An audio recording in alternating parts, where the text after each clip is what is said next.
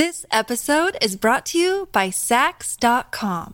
At Saks.com, it's easy to find your new vibe. Dive into the Western trend with gold cowboy boots from Staud, or go full 90s throwback with platforms from Prada. You can shop for everything on your agenda, whether it's a breezy Zimmermann dress for a garden party or a bright Chloe blazer for brunch. Find inspiration for your new vibe every day at Saks.com. Another day is here, and you're ready for it. What to wear? Check. Breakfast, lunch, and dinner? Check. Planning for what's next and how to save for it? That's where Bank of America can help. For your financial to-dos, Bank of America has experts ready to help get you closer to your goals.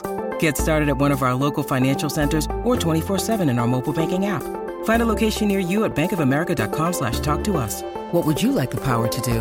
Mobile banking requires downloading the app and is only available for select devices. Message and data rates may apply. Bank of America and a member FDIC. It's a Minimalist Monday edition of Optimal Living Daily, episode 318. This probably isn't for you by Joshua Fields Millburn of theminimalist.com, and I'm Justin Malik. Feels like it's been a while since I've read from the Minimalists. I tend to save their posts for days when I'm super busy or sick because I've pre recorded a lot of their material. But not today. Today's a fresh read, a new post from their website. And by the way, if you're new here, this is a podcast, obviously, but to be more specific, this is where I read from some of the best personal development and minimalism blogs out there with author permission. But for now, let's get to the post and start optimizing your life.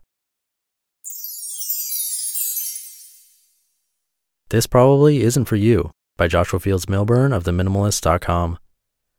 Bex and I are 15 feet from the bandstand, waiting for one of our favorite musicians to take the stage. A sizable crowd is congregated on the dry grass around us, and my back hurts from all this standing on unforgiving turf. Beyond the platform, the sun is setting behind clouds that look more like pastel sand dunes than collections of condensed water in the atmosphere. I'm fidgeting slightly in anticipation, hoping I didn't waste my money after witnessing the forgettable band that opened the show. I hope this turns out to be a good concert. Wait, a good concert for whom?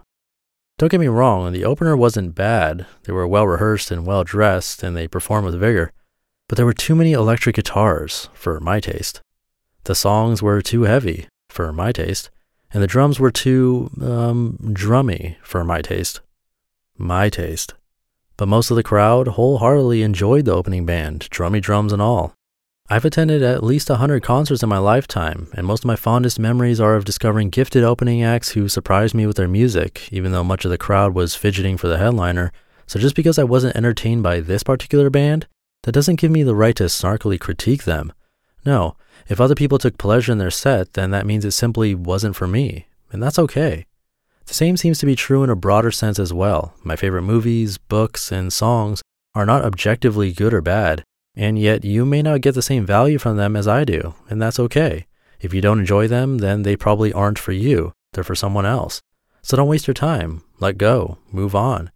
But while you walk away, you needn't deprive the rest of the crowd by casting shade on the maker of the thing. Ditto for whatever the minimalists create our documentary, our TEDx talks, our podcasts, our books, this blog. As long as Ryan and I can look ourselves in the mirror and honestly say, quote, we believe this is exceptional. This piece is absolutely the best we could have done given the resources we have, unquote. Then we will give ourselves permission to release our creation to the world, warts and all. Millions of people have found value in our body of work, but if you don't, that's okay. It isn't for everybody. The more you create, the more you will be criticized. And that too is okay, because some criticism is helpful, especially when it's solicited from people you trust, evaluators who help build your building taller, stronger, better. This type of criticism is rare, and that's what makes it precious. Other criticism, however, is a greater reflection of the critic himself. The trolling, the indignation, the tearing down of buildings, these are all neon signs that say, This isn't for me. So next time I get ready to feebly condemn someone's work, Perhaps I should ask myself, is this objectively bad or is this just not for me? If it's the former, then I must ask, how can my critique be useful? Because if my feedback is only veiled venting, then I've done nothing but contribute to the recreational outrage I so despise. If it's the latter, then perhaps I'm best served by keeping my mouth shut and looking for something that is, in fact, for me. And next time someone criticizes you, consider this your creation probably isn't for that critic, it's for someone else.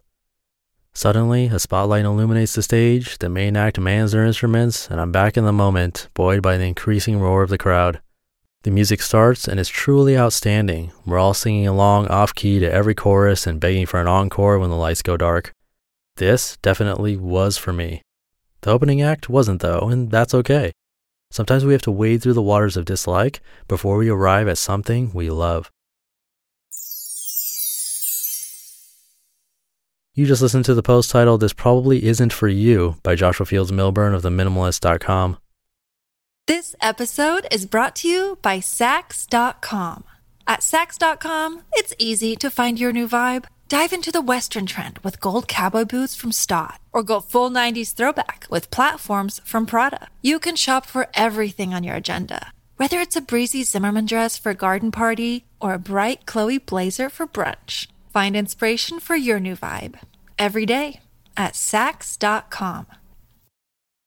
When you need mealtime inspiration, it's worth shopping Kroger, where you'll find over 30,000 mouth-watering choices that excite your inner foodie. And no matter what tasty choice you make, you'll enjoy our everyday low prices, plus extra ways to save, like digital coupons worth over $600 each week. You can also save up to $1 off per gallon at the pump with fuel points. More savings and more inspiring flavors make shopping Kroger worth it every time. Kroger, fresh for everyone. Fuel restrictions apply a nice and short new post from the minimalist. And I'll leave it there for today. I hope you have a great start to your week, and I'll see you next time where your optimal life awaits.